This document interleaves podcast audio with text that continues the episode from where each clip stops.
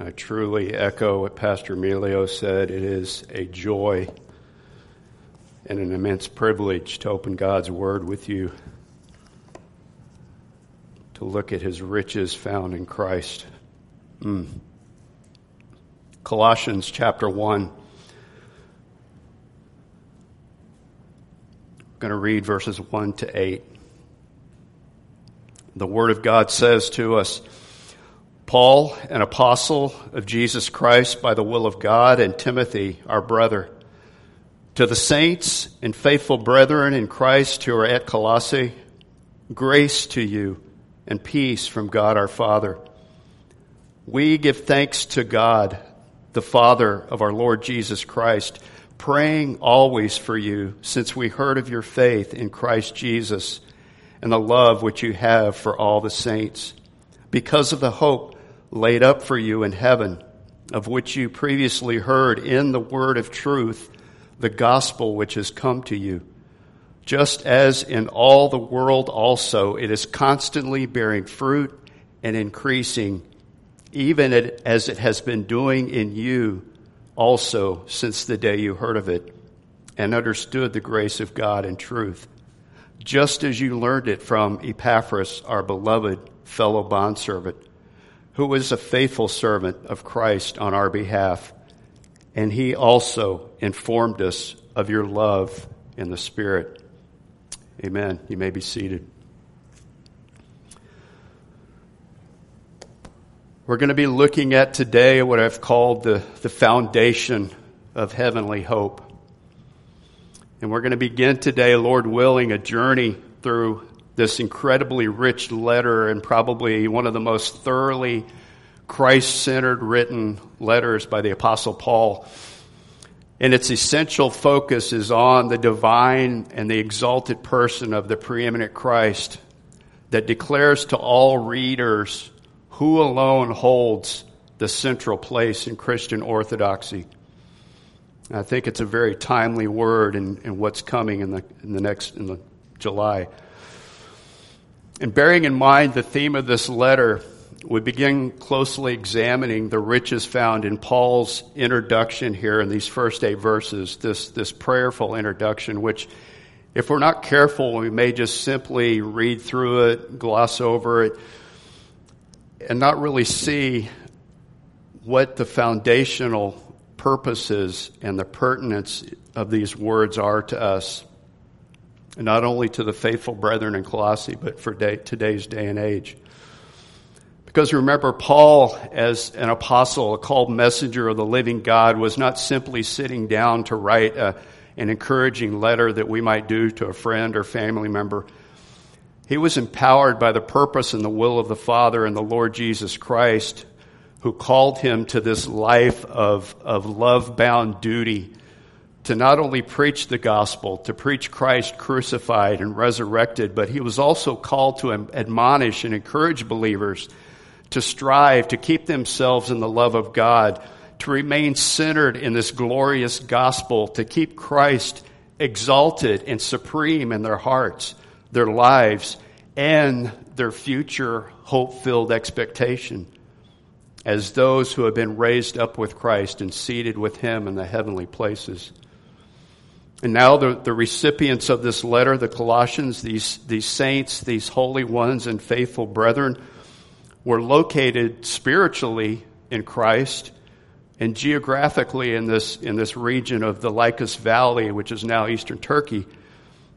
And they had in their midst, based on the report from Epaphras to, fall, to Paul, that this, this syncretism, this amalgamation of teachings from some local Jewish folklore and pagan folklore beliefs were now infiltrating the church. And it appears from the descriptions that we'll see in later parts of this letter that this prominent super spiritual like figure or spiritualist had attracted a following in the Colossian church where he presented himself as, as something of some higher spiritual guide. And he attempted to provide some new level of spirituality through various means and commands that we'll also look at. But at the heart of this was a grievous offense to the supremacy and sovereignty of Christ. their pursuit of and adherence to these personal visions that this man had, these specific rules that were corrupting the faith and love and hope of all these saints, were all the means which set out to destroy the body. And it may sound to us like this was some plan of, of a wealthy elitist power group within the city wanting to try to influence the church in a certain way, but it's very unlikely because Colossae had lost its prominence on the eastern trade routes it was both in a social and an economic decline. And at the time of this letter, both Colossae, Hierapolis, and Laodicea were victim of several serious earthquakes. And Colossae had become rather an insignificant city, suffering and, and striving to find through its, its culture and various religious influence some sense of reality and purpose and future. And I, I, read an excerpt from Walter Wilson's book on, on called The Hope of Glory, and he says he gives some insights into this cultural mindset and what was going on in the city and likely in the book in the church of Colossae. He says it seemed that the universe in all its vastness and intricacy was beyond human comprehension or control, being governed instead by a host of wrathful gods and indifferent supernatural powers human beings could do little more than struggle against the relentless tide of fate. For them, personal and material insecurity, not to mention moral and spiritual indeterminacy, characterized the human condition, which often amounts to little more than a fruitless search for meaning that ends with death and oblivion. This is why the Spirit of God inspired Paul to write this letter to the saints in Colossae and for us in this time. We need to be established upon these simple truths that he's going to bring out as a reminder and remembrance, preparing us to look at and understand and enjoy the supremacy of Christ in all things. And we can look around today, just as Pastor Emilio was telling us about the influence of Islam on what's happening in our culture we too have a plethora of religious influences, perversions all around us.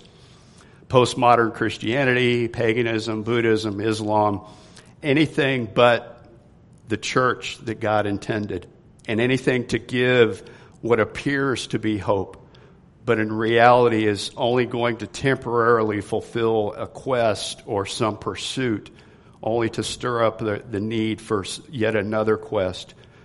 But Colossians 1:18 tells us it is only the resurrected Christ who is the head of the true church, his bride. We also see in our time that man is pursuing this utopian nirvana that he believes he can accomplish or, or establish through his knowledge, his science, his technology. We're now even attempting to evolve our existence and ex- extend our life indefinitely through some thermal preservation. We're hybridizing, we're integrating ourselves with machines and robots, pursuing this, this digitally based artificial intelligence system to ultimately re- replace the calling that man has received by God to work. And also in an effort to provide all manner of entertainment and sensual pursuits that whatever you desire and whatever is your whim, you have this capability. I know technology can be used for the kingdom of God and the advancement of his gospel, but when man is, is ultimately casting off his restraint and truth of who he is as a creature and created in the image of God, and yet attempting to be God and rule like God, try to be the master of his destiny and create some synthesis or synthetic hope we need to remember that it is Christ alone who has spoken all things into existence. He is sovereign over creation and the heavens and the earth. And we're also in an age of no absolutes, as we've discussed that already in the announcements. But Christ alone is the preeminent of all creation. Paul tells us that not only does Christ, Christ does all the fullness of the Godhead dwell in bodily form, but he is the absolute. He is also the firstborn in whom the fullness of our satisfaction is found. And I could continue on the rest of the afternoon listing all the endeavors of man. I won't, but what I want to bring home to us is in this seemingly simple introductory prayer to the Colossians and for the Colossians and for us that the foundations that have been established cannot be wavered from, they cannot be compromised. This foundation that we have in and from Christ. And Paul is laying a groundwork. I kind of pictured it. He's pouring a slab down for the rest of this letter to help us begin to understand and comprehend how are we to seek and savor the supremacy and the sufficiency in Christ.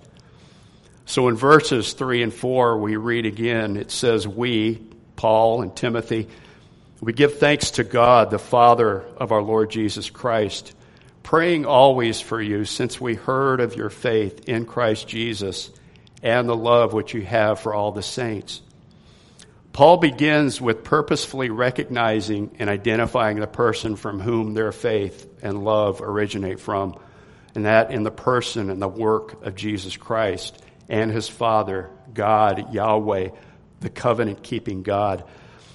And this isn't some casual observation or admiration of a natural inherent trait in these saints, something they or that we might be born with or we just need to work up in ourselves. No, these are gifts granted by the Creator through salvation. We can look quickly at, at, Galatians 5 6. I know this is familiar verse for the men who just finished this, this study in Galatians, where Paul says that, For in Christ Jesus, neither circumcision nor uncircumcision means anything, but faith working through love.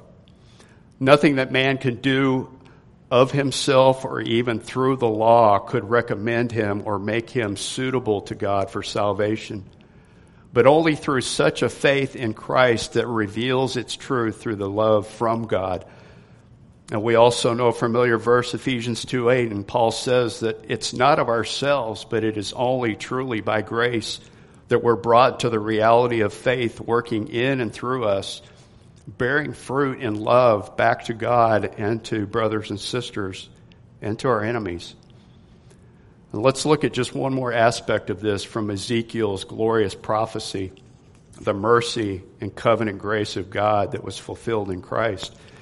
Ezekiel 36, verses 24 to 27, says to us, For I take I will take you from the nations. This is God speaking. I will take you from the nations, gather you from all the lands, and bring you into your own land. Then I will sprinkle clean water on you, and you will be clean. I will cleanse you from all your filthiness and from all your idols. Moreover, I will give you a new heart and put a new spirit within you.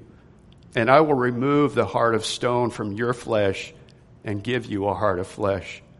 I will put my spirit within you and cause you to walk in my statutes, and you will be careful to observe my ordinances.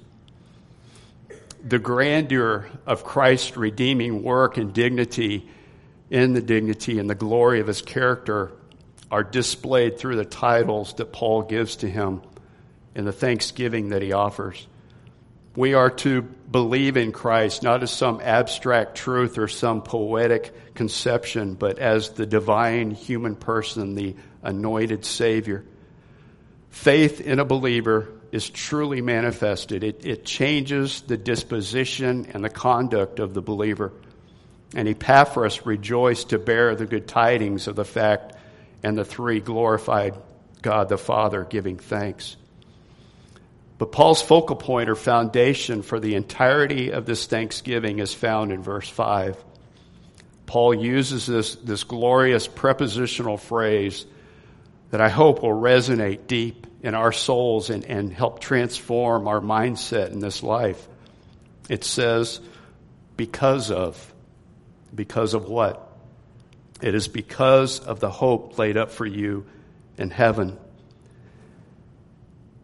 Do you consider much of this hope laid up for you in heaven? Do you meditate on it? The glorious person of Christ? Is there a hope in you that actually bears fruit in your life? Do the promises given to us by the Father always contain something that we are to look forward to? Amen. Romans 12:12 tells us that we are to bear the fruit of joy in hope, to be rejoicing in hope, and because the gospel of Christ is bearing good news for us, because we do have something to look forward to. But is this future hope for us so precious, so real, real to us that we're willing to bear any amount of suffering in this life in order that we may one day fully realize its eternal weight and glory.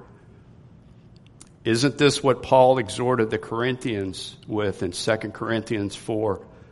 That we are not to lose heart, that this momentary light affliction is producing for us an eternal weight of glory, far beyond all comparison to the sufferings in this life.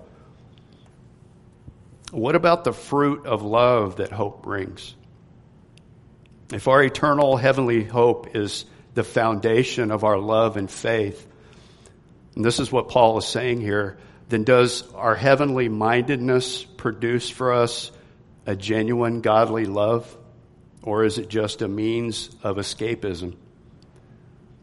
What Paul's declaring here may be, be seen by some that if a believer sets their minds, their thinking, their heart's desires intently upon the reality of a future that will share glory with God, that will be a reality being freed from sickness, from sin, from our enemy, and living in glory and joy for all eternity, that somehow this believer has become useless in this life that he or she is constrained in some negative way and that they might become too self centered.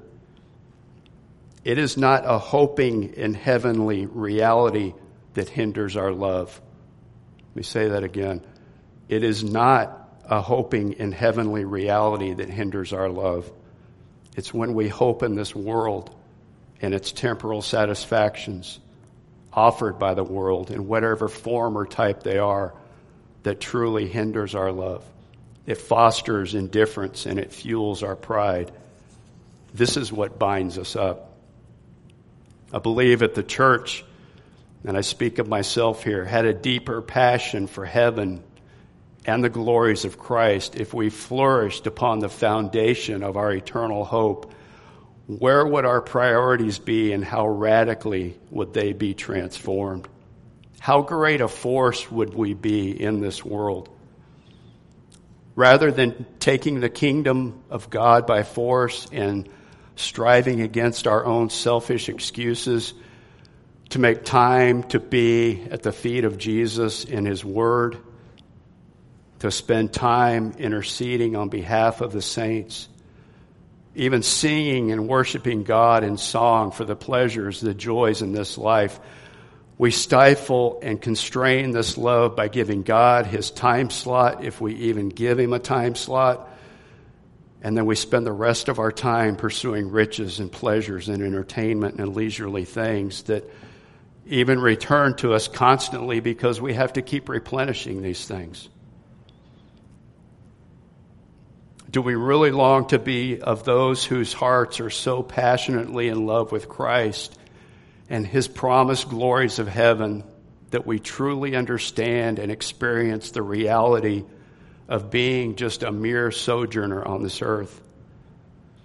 Have we attempted to taste the eternal and lasting beauty of the age to come, where the offerings of this fading world are like dollar store trinkets that we wouldn't even hang on our refrigerators? And do the appeals of this world's so called entertainment take precedence over our meditations of the rich eternal glories that we can read and hear and even spiritually fantasize about in the book of Revelation? What a glorious thing to consider and ponder. Being heavenly minded, or even being more and more heavenly minded, where Christ is seated in glory, where the person and the reality of our hope is, will free us from the bondage of television, from the bondage of worldly entertainment, from the bondage of food cravings, from our visual carnal pursuits, for our desires for comfort and ease, our accountability groups, our world's meaning of retirement, and allow this foundation of hope to bear its fruit in and through us, to fulfill our call with joy, to prioritize our time in the enjoyment and the worship of God. And in this, we only find the freedom to maximize our labors of love to one another. This is the truth of Scripture. And these are the key foundation truths that Paul is pouring out again for us in remembrance through his greeting and prayer. So I want to look closer. I want to dig deeper at four fundamental points of Paul's thanksgiving prayer here for what God alone has done for the saints in Colossae, for us, these are not new, but they're very necessary reminders about the faith. Just like Brother Landon said that today in Sunday school, we do need to be reminded of these things. We need to be stirred up by way of reminder. And they're never changing. And without these fundamental truths, being a reality in the believer's life would be tantamount to a false conversion. So, our first key point is in verse 4 the love which you have for all the saints. It is a love that is toward another. It is outward. It is expressed. It is relational. These Colossians had a known reputation for loving one another. And there was in their midst a public outworking of the brotherhood of Christ. Paul had heard about it. It was manifested. It was publicized because of the hope, and because of this hope involved others as well. Its source and life was from Christ and it reflected his glory. This is what the Lord tells us in Matthew 5:16 that our light should so shine before men that they may see your good works and give glory to your Father in heaven. And I know he also says, don't let the left hand know what the right hand is doing when you're giving your, your alms. But if we habitually love one another, word will get out, even though we may try to humbly conceal it. Second key point is in verse 5, and we mentioned it briefly before because of the hope laid up for you in heaven. The love of the saints is a fruit of the hope laid up, reserved, kept in heaven for us. There's a significant causal connection here between the love of the saints and the hope they have in heaven in Christ by faith. God's word testifies that hope causes or produces love, and the causal effect will testify in our lives if we stand on this foundation of hope. And I know you've heard this. That word hope in verse 5 is not our subjective experience of hoping for something. It's not wishful thinking that possibly something might work out for our benefit and just kind of hope everything just goes along that way. No, no, this is an objective reality on a solid foundation of what God Himself has committed to do for us in the future through Christ and for all eternity. Remember what Paul says to the Corinthian church in chapter 15 when he's talking about the truth and the power of the resurrection, resurrection of Christ. If we have hoped in Christ in this life only, we are of all men most to be pitied. It is a hope that is not only foundational in the effectual call of God to salvation through Christ that we experience here and now, but it is a continuing hope with future fulfillment, a realization in the riches of the glory of his inheritance in the saints. Ephesians 1:18. And this divinely fixed hope is an objective reality laid up. It is stored permanently for us in heaven.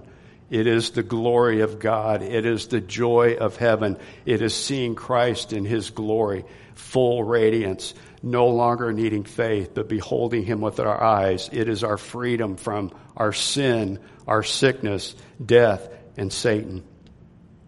And when we objectively set our hearts and minds upon this future experienced hope that is ours in heaven, it will be like a flame set to kindling within us, a subjective hope and joy and power and freedom that will express itself in love to one another. So, love is a fruit of hope, a cause of hope. And this brings us to the third point that connects verses 4 and 5. Love is, of course, a fruit of the gospel, the good news of Jesus Christ. Verses 5 and 6, it continues, because of the hope laid up for you in heaven, of which you previously heard in the word of truth, the gospel which has come to you, just as in all the world also, it is constantly bearing fruit and increasing, even it is, as it has been doing in you also since the day you heard of it and understood the grace of God in truth. The word of truth, the body of truth, and all of its doctrinal substance, the power of the gospel is intended to bear fruit, and it will do so wherever it is preached to the elect of God. Paul heard of the faith and love flourishing among the Colossian brethren, how it is the evidence of the power of hope, but clearly as the evidence of the gospel's power not only in Colossae, but throughout the world, through Rome, through Texas, through North Texas and Mexico and China, in Iran and Iraq, but wherever it is preached in the power of the Holy Spirit, it bears fruit in the hope which results in love. And keep this in mind, as, as I know you do, as we share the gospel to whomever, because we see at the root of the gospel is promises to the lost divine promises, promises of eternal life, of reality, and promises that are all yes and amen in Jesus Christ. If I can, let's consider it this way. Scripture tells us that for us to be saved, we must repent and believe. Repent from sin, believe in Jesus Christ. This is the gospel in its simplest truth. And it will not change because God's word does not change. Now, if we look at that in the light of Paul's context here and what he's saying to the Colossians, if we want to inherit the hope that is laid up for us in heaven, then we must stop putting our hope in the promises of the world and start putting our hope in the promises of God. What are the promises of the world?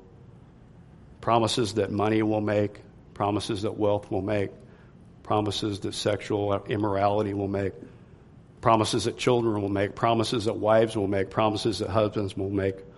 All of these things in the world that are promises that God does not make must be abandoned. For we are not called to, are we not called to forsake all in order to have Christ? And when we stop hoping in the promises that the world makes and begin hoping in the promises that God makes, is when we believe and are converted. We're born again. We're saved, and we understand and inherit the promises laid up for us in heaven. So, the third key point for the Christian the life of love is a fruit of the gospel of Christ, which is full of eternal promises, which begets a heavenly hope, which begets a love that grows for the saints and for the lost. Finally, the fourth key point is that love is a fruit of the Spirit. We see this in verses 7 and 8. Just as you learned it from Epaphras, our beloved fellow bondservant, who is a faithful servant of Christ on our behalf. And he also informed us of your love in the Spirit. For the Colossians or anyone else to have a genuine love for one another, not a worldly love that demands or expects, but one that loves regardless of self preference, is to be subject to the work of the Holy Spirit in their lives. We don't naturally love one another selflessly. Our fallen natures would rather manipulate one another to get what we want. It's only after we have been truly transformed by the Spirit of God, been made new, and been able to, by the replacing work of the Holy Spirit, to have our hearts transformed. And while Paul rightly gives thanks and honor to God for all things, he's also very mindful to recognize the love that is the fruit of the working of the Spirit of God. He does so here when speaking of his fellow slave in Christ, Epaphras, who's both expressed and demonstrated his love for the Colossians by going all the way to Rome during Paul's imprisonment to seek out counsel and how to confront these false teachers, showing his desire to guard and protect the sanctity of Christ's church. But he's also informed Paul of this fruitful work now being exposed or expressed and, experienced by Paul. Spiritual godly love is the direct work of the Spirit. It is a gift of God. And we are enabled because according to 1 John 4:19, we love because he first loved us. And Paul says to the Romans in chap- chapter 5 verse 5, Hope does not disappoint because the love of God has been poured out within our hearts through the Holy Spirit who is given to us. And according to Galatians 5:22, I know this is very familiar, it is the, the overriding fruit that is expressed in various manifestations in our character that has been transformed by the Spirit of God in and through our lives where we always thank God for these fruits that are born of the Spirit's work faith, love, and hope, they're all of God's working because He alone made it. So we have these four points that Paul is teaching us through this, this introductory prayer about love and faith and hope. Love is a fruit of the practical and public outworking for the believer. Love is the fruit of hope laid up in heaven in the ultimate future where we recognize that heaven holds for the believer the great things won for us by Christ. Love is the fruit of the gospel where God's word is exercised through proclamation and power, originating from God and, and replicated through the believer. Love is the spirit of the fruit of the Spirit in his initial regenerating work and continuing throughout the believer's sanctification. Now, how do we go about applying these four points in such a way that is worked out in our daily lives? What does this look like in order to honor and glorify God here in our lives, in our church, in our community in North Texas? Let me ask it this way Do we want to love like this? Have we heard enough about this that we want to be a lover of Christ?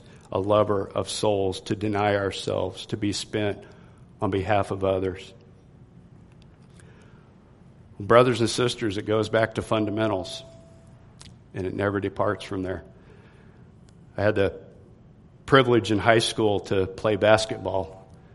In my ninth grade year, I was horrible. Couldn't shoot anything, couldn't dribble.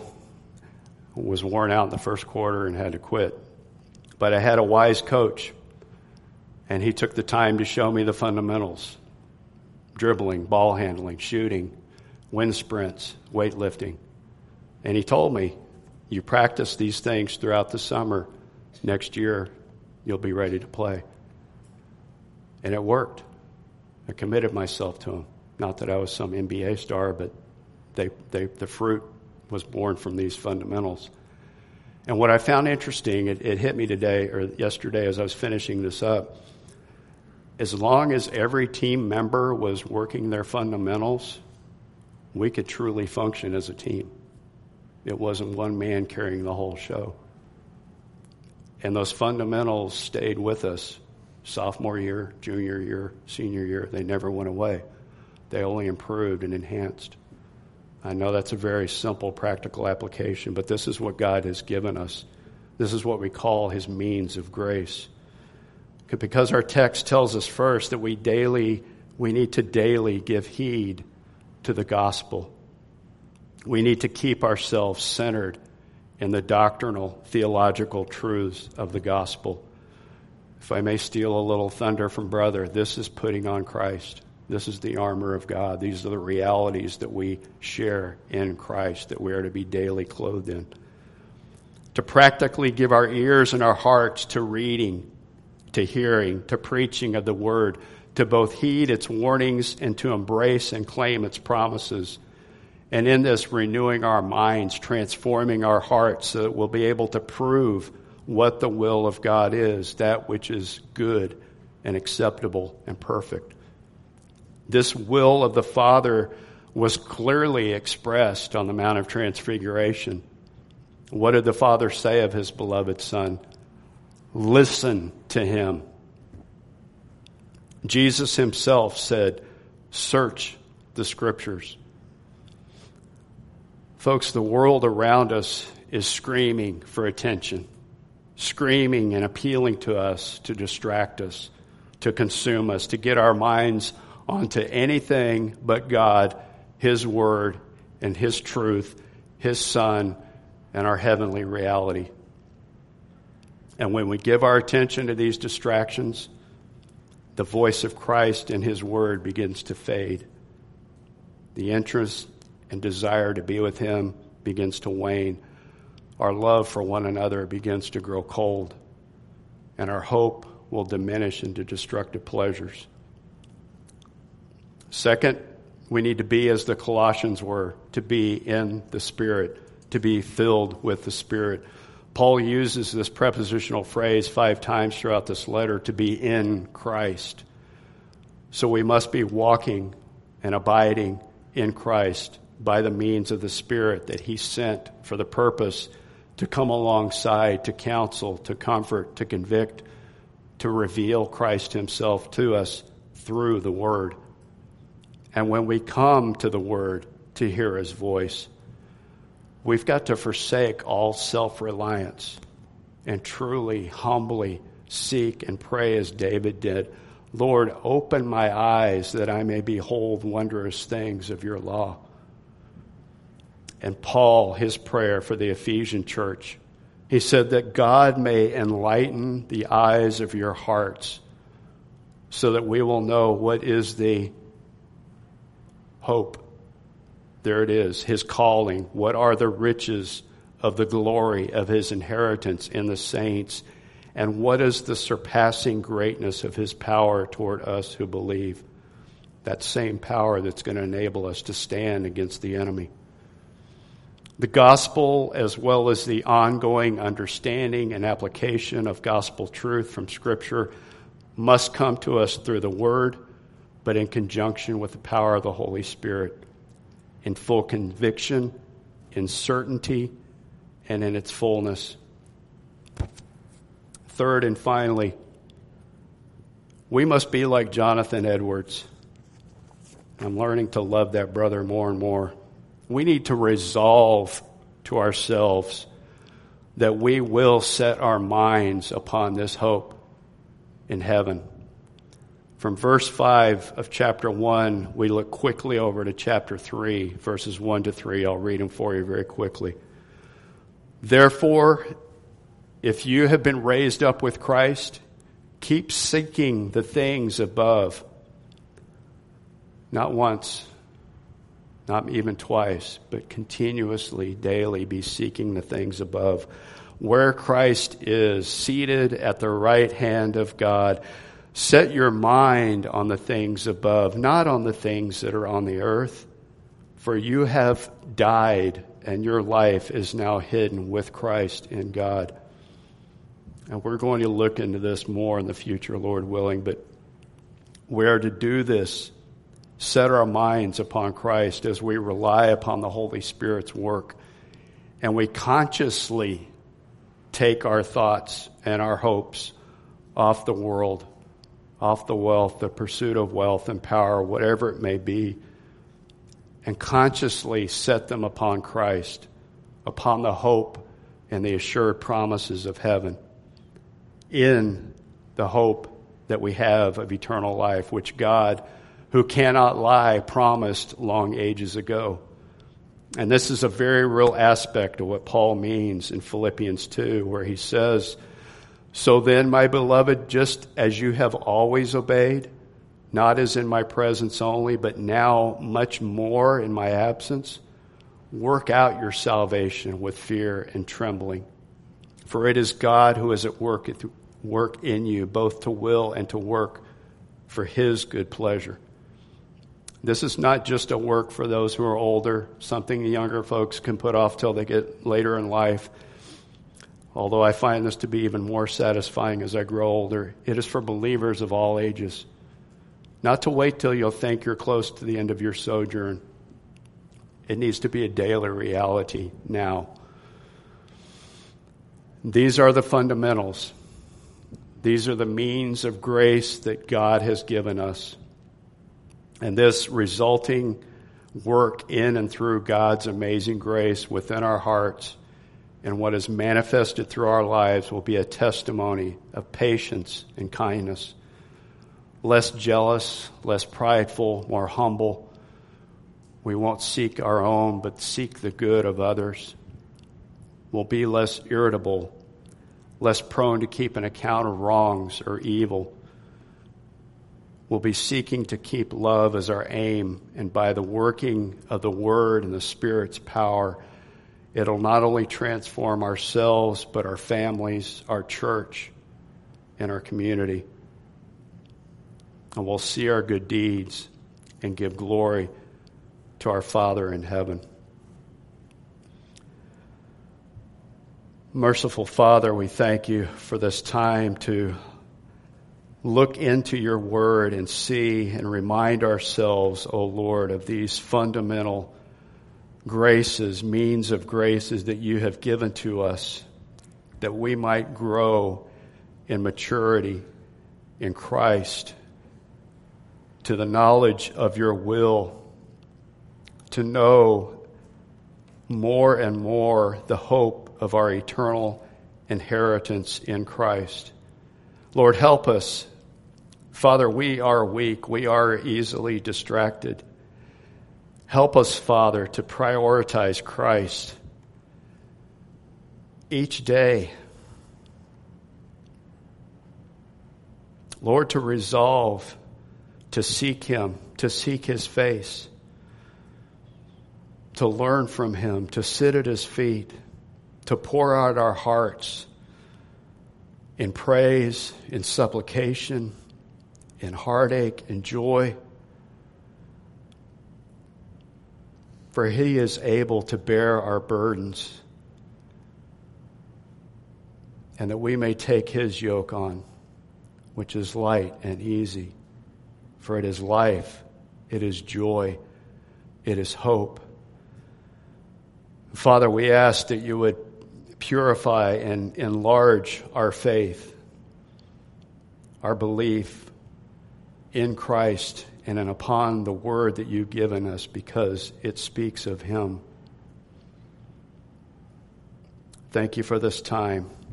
We give you praise and thanks for all things.